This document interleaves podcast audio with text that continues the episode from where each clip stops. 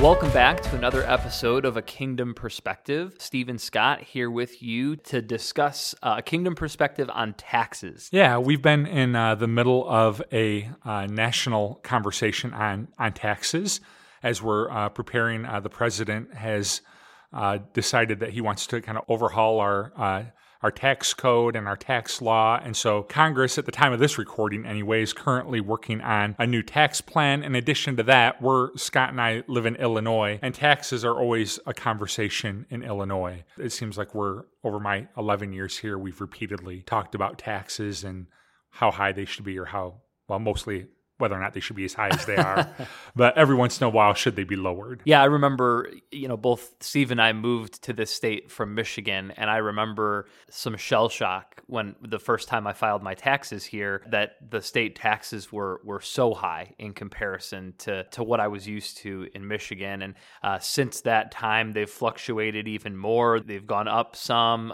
They went down once and back up again. And even some of the local taxes, the sales tax here is as high as I've ever really seen anywhere. I mean, we pay, 11% on food and beverage? On food and beverage. Nine something on all other stuff. And then that varies depending on obviously on where you live, state by state, but they're high. And I don't know that I've never met anyone who just loves to pay taxes. Well, we want to talk today about a kingdom perspective on taxes, because this is something that I feel like everyone kind of has an opinion. Everyone that I've ever met doesn't like to pay taxes, and everyone seems to have some solution on what should be different or how they should be done. And unfortunately, the Bible doesn't have that solution. Well, we need to have some sort of signal between the two of us when I've been ranting too long, because I get passionate about this subject, but go ahead. Well, and we'll get here, but between the two of us, you own property and I don't. And so that you end up with a little bit higher tax burden than I do, but we'll get to that. I guess what I want to do today is to talk through the lens of what I would view as three false perspectives that I hear from Christians most often when it comes to taxes. And I just kind of want to have us walk through those three perspectives on taxes that Christians can have, and just kind of talk through the merits of those perspectives.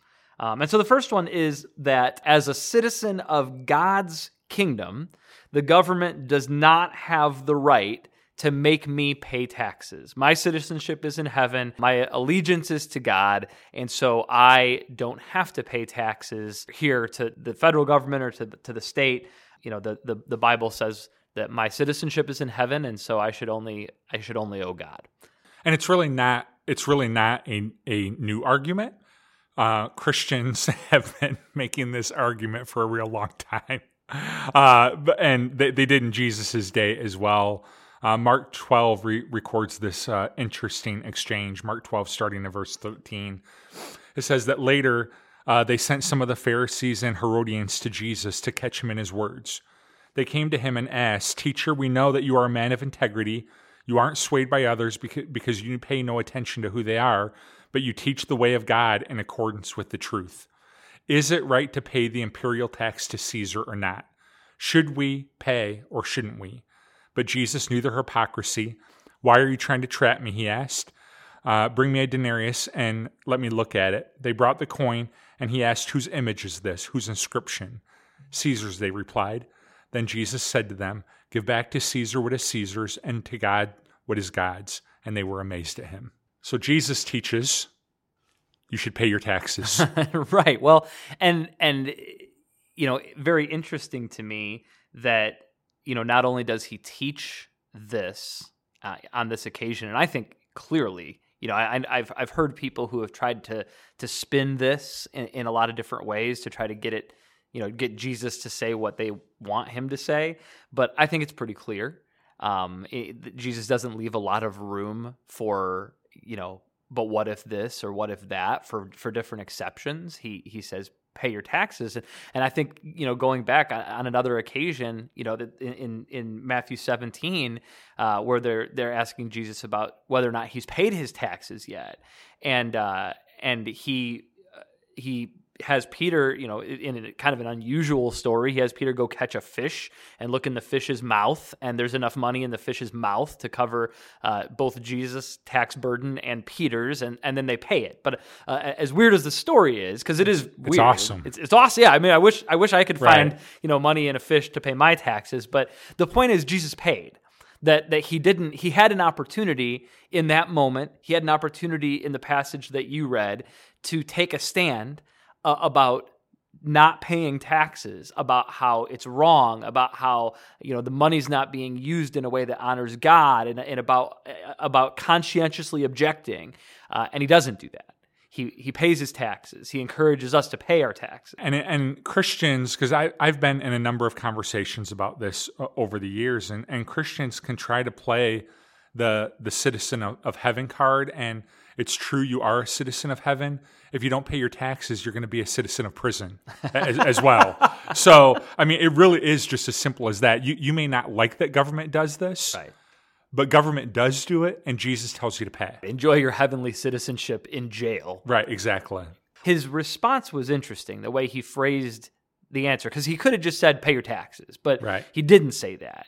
He said, give to Caesar what is Caesar's, and to God what is God's. So from your perspective, what is Caesar's? I think that's probably a sliding scale, depending on where you live, at the time at which you live. I mean, you know just as well as I do that there are reports from the first century that there were people that were giving 90% of their income to total tax, temple tax, imperial tax, you know, local tax. Yeah, if you feel like your tax burden is awful right now, you can't even imagine the tax burden that a lot of people were paying at the time, particularly people who weren't Roman citizens. Yeah, and that's exactly right. It doesn't count your temple tax. It doesn't count your local city tax. Right. This is just to Rome. Yeah, I mean, it's not equivalent, but the idea of you pay property taxes, but those don't cover your income tax. You pay sales tax whenever you buy something, but there's taxes upon taxes. And back in Jesus' time, you know, the imperial tax was a tax that was paid by non-citizens. Roman citizens didn't have to pay the imperial tax. They had to pay other taxes. They weren't tax exempt, but people that lived in Rome that weren't Roman citizens paid higher taxes. That's exactly right. So really, this is also a statement about the way you treat your enemies, the way, you know, that these Jewish men and women were not happy that Rome was occupying their land. And I'm sure they felt like there is no way they should have to pay this tax to Rome. Jesus says you should. Yeah, it's interesting to me that the question that Jesus asks when they bring him the coin is, whose image is this? And whose inscription, whose name? And that's the catalyst for his response. And I think that language is, I just don't think it's an accident. The idea of whose image is this? Whose image is this money been made in? Right. You know, and the answer is that it's in the image of Caesar. It's in the image of government. You know, look at your own currency. Whose image is on it? It might say "In God We Trust," but you're going to see a president. You're going to see a national landmark. You're going to see the influence of government and country all over your money. And so Jesus says, "Whose image, whose name is on this?" And then he draws a distinction. To give to Caesar what is Caesar's and to God what is God's. Well, if money is what we owe to the government for being a citizen of that country, for enjoying the protections and privileges that entails, then I guess the question is, you know, whose image and name do we bear? You know, if we bear God's image, if we are God's children, then give to Caesar what is Caesar's. You owe Caesar, you owe the government a tax burden, but what is it that you owe God? And I think that Jesus uses this opportunity to talk a little bit about commitment, that you have a commitment to the government based on the country that you live in, you know, that you have a commitment to be obedient in that government. You have a commitment, at minimum, to pay taxes. But he's also then making a statement about there's also a commitment to God, and it's a greater commitment. Do you think if you struggle with the former that you probably also struggle with the latter? I think people who struggle with commitment across the board.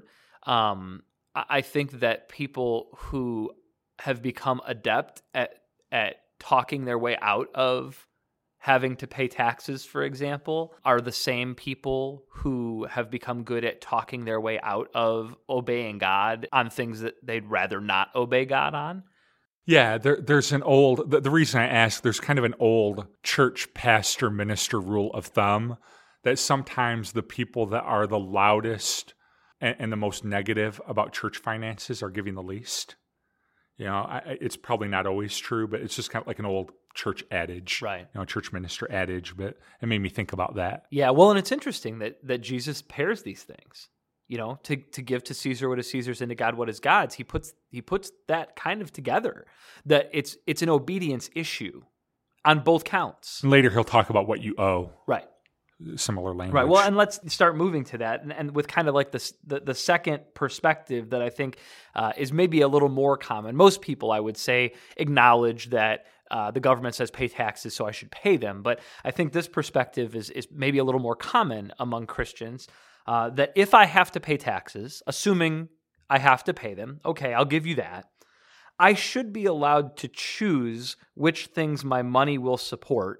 I should not have to pay all taxes. There are some taxes that I don't agree with, or some uses of my tax dollars that I don't agree with, and I should be able to designate what programs, what areas of government my tax money goes toward. And I've heard this from really probably two main groups, and you can add if you think there's more. Pro-life. That pro-life people tend to be on this bandwagon quite a bit. And so pro-life people sometimes feel this way, and anti-war. Yeah, I think military tends to be a big catalyst for, a big lightning rod, I guess, for this kind of thinking, that I don't support this war effort or that war effort or war at all, and I think we should be spending less on our military, and so my money shouldn't have to go, or I'm only going to give the percentage. I've heard this before. I'm going to cut the percentage out that goes to the military. I'm going to figure out what percentage of the federal budget. Well-known church leader did this. Yes, he did. Yeah, exactly. And this is exactly what he did. He cut out the percentage, you know, of the federal budget that goes to the military, to military spending. He cut that amount out of his taxes and refused to pay it. He only paid the remaining amount. And so, yeah, this is clearly a philosophy that's out there, and the Bible deals directly with this philosophy as well. In Romans chapter 13, Paul gets into talking about submitting to government and the role of government. And in verse 1, this is a difficult passage, by the way. This one is one of the more difficult teachings in Scripture, I think, for all of us. But it's there. We can't ignore it. So Paul says, "Let everyone be subject to the governing authorities, for there's no authority except that which God has established. The authorities that exist have been established by God. Consequently, whoever rebels against the authority is rebelling against what God has instituted, and those who do so will bring judgment on themselves. For rulers hold no terror for those who do right, but for those who do wrong. Do you want to be free from fear of the one in authority? Then do what's right, and you will be commended. For the one in authority is God's servant for your good. But if you do wrong, be afraid, for rulers do not bear the sword for no reason. They are God's servants, agents of wrath, to bring punishment on the wrongdoer.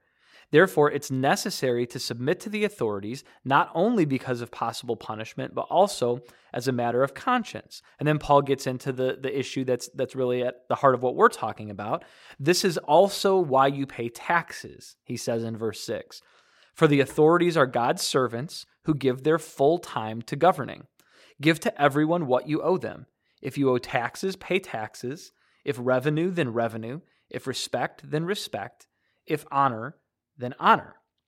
And so this is maybe even clearer than Jesus' teaching. The book is Romans. Right. Yeah, I mean, this is within the oppressive government of Rome, underneath the oppression of the Roman government. These are the comments that Paul is making. Give to everyone what you owe them. The authorities that are in place are there for a reason. God works through them. It is your responsibility to do your part as a citizen, and that includes paying taxes. Give to everyone what you owe them. And Paul doesn't account for any sort of itemizing of which things I'm going to pay and which things I won't. You know, I'll pay for, you know, improvement in infrastructure so we can have good roads, but I won't pay for the areas that go towards building temples for Caesar because I don't believe that Caesar should be worshipped. Well, right. Neither does Paul. Right. But he doesn't allow a loophole like that. Those government officials, they're responsible to God for that. We're responsible to pay our taxes. Right. Yeah, we each have a responsibility in this, and the responsibility is to God. Government is accountable to God for how they use the money. I am also accountable to God for whether or not I pay my taxes. And you are not responsible if your tax dollars go toward a war you don't believe in, exactly, or to abortion, or to building a Roman temple. You are not responsible for that. On a smaller scale, it's the same argument that I hear people make as to why they wouldn't give money to someone in need that, you know, comes up to them on the street asking for money. And that's really an individual choice. There's no biblical mandate that you always have to give money to anyone who asks you. But if the argument is they're just going to spend it on fill in the blank, something that I don't approve of, and so therefore, that's just justifying it so that I don't feel bad about not giving the money. It's not my responsibility what they will or won't spend it on. The decision that I face is, do I give or don't I give? And there really isn't a biblical tax model, is there? There's not. I mean, God had financial laws in place for Old Testament Israel, but again, there was no separation of church and state in the Old Testament. Both the church and the state were publicly funded. Only every once in a while have I heard someone try to appeal to Leviticus for how our taxes should be, but that's silly. We're not Old Testament Israel. The church is not publicly funded through tax dollars, and I don't think anyone would like it if it was. No, you don't want that. I don't think anyone really wants that. If you play that out down to the end of how that's going to work, I don't think you want a church that's run by the state. So you don't want a tax code that mirrors the Old Testament, because because the Old Testament, the nation of Israel, the church and the state were one and the same, and or at least they were hand in hand and both really parts, two arms of government. I just don't think that's what anyone wants in America. So let's try to find this line then about paying all taxes. So let's start with tax evasion is wrong. Agree. And that when we typically think about tax evasion, we typically think about the super rich illegally hiding their money in different spots. Right. Most of us can't even relate to that. Right. And by tax evasion, you mean illegally. Yes. Right. But there are other forms of tax evasion that might be a little closer to home for the rest of us. Getting paid under the table for something that you do for somebody else. You know, you're getting paid income that really isn't ever reported to the government. Right. You don't receive any kind of form. You don't get a W-2 for it. Right. And you end up not reporting that income. Yeah, I was going to say, now that's not wrong. It's not wrong to accept payment. No. What's wrong is that when tax time rolls around and you don't report to the government that you made that income, it is income. Right. The government and you owe taxes on it. Like, period. That's how it works. If you make income, you pay taxes on it under tax law. So that's tax evasion. You drew a distinction when we were talking about this earlier, when we were getting ready for this, about tax avoidance, and I liked your point there. Yeah, see, I think that it's okay to avoid paying taxes within legal limits. And what I mean by that is if you can find a deduction that you can take for your kids' school supplies, for college tuition, for any number of things. There's any number of deductions. If you qualify for a credit because of the amount of income that you make, or because you have a certain number of kids in your family, there is absolutely nothing wrong biblically with taking advantage of credits and deductions and everything that is within the law in order to reduce your tax burden. Because you're sometimes made to feel bad about this, but I prefer smaller taxes. I do. And part of that comes from a core difference in the way that generosity flows. I like to see generosity flow through the church, not through the government. And I know people see that different ways. That's just my perspective. And so I prefer smaller taxes. There's a number of kingdom perspectives that play into that for me. One of them is stewardship. This might sound a little conspiracy, but I don't exactly trust government to steward dollars well. And so stewardship, my sense of stewardship plays into my desire for low taxes. There's a kingdom perspective on kingdom about this, that I like to see my dollars go to kingdom causes. And I just know not all government dollars go to kingdom causes. Some of them do go to causes that I disagree with. I'm not going to get into that here, but I know some of my tax dollars are used for things I disagree with, and you're as a Christian. Right, and you have a responsibility to pay taxes. You can't not pay because of that, but you can, within the law, pay the least amount possible allowed by law to those things. Yeah, I have an obligation to pay my taxes. I don't have an obligation to like all the things that my taxes go to. Sure. And then the last perspective on that is freedom, that, you know, our founders believed that there comes a point where taxation is tyranny, where they're one and the same. And I'm a big believer, spiritual and just as a patriot, freedom, that we should be able to spend on what we want to spend and give to what we want to give to. And so I prefer lower taxes. Right. I think you'd probably do too. What if I don't like where my taxation is going to, where my taxes are going to? What do I do in that situation? Yeah, I think that's kind of the third perspective that people have that I've heard before, that if I don't support the way that money is being used, I should withhold my tax dollars as protest. Protest is you know, in vogue again. It's back in style, and everyone seems to be protesting and counter-protesting all over the place. And so is it an effective way to protest for me to withhold my taxes?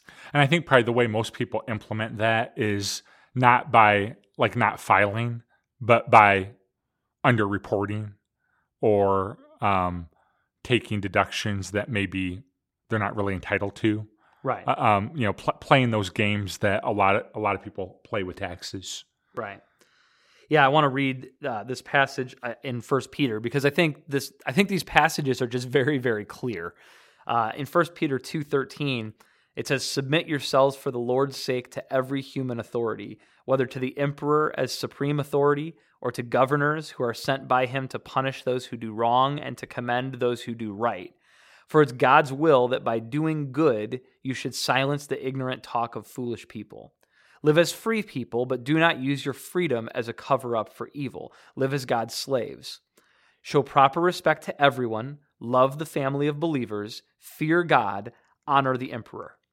And obviously we don't have an emperor. This was written, you know, during the time of the Roman Empire, but I think the point still stands that we are to submit to government. And we don't, it doesn't matter if we like the way that our money is being used. We don't protest by withholding our tax dollars from the government. We submit to the judgment of the officials. And, you know, we have a democracy, not an empire, thankfully, but even in a democracy, you can't pick and choose which parts of government that you're going to support. Everyone in a democracy agrees to abide by the decisions of the elected officials, even if they didn't vote for them, even if they disagree with them, even if they don't like the way they're governing or the decisions that they're making, we are bound to support them, at least financially, with the minimum amount of taxes required. That's how it works. For the Lord's sake. For the Lord's sake, yeah. Not only are we bound by law, but we're called by God to do this, to support the government with at minimum the minimum amount of our taxes that is required by law. And you know just as well as I do, because there's been some high-profile Christians that have gotten caught up in this. When a high-profile Christian is caught not paying their taxes,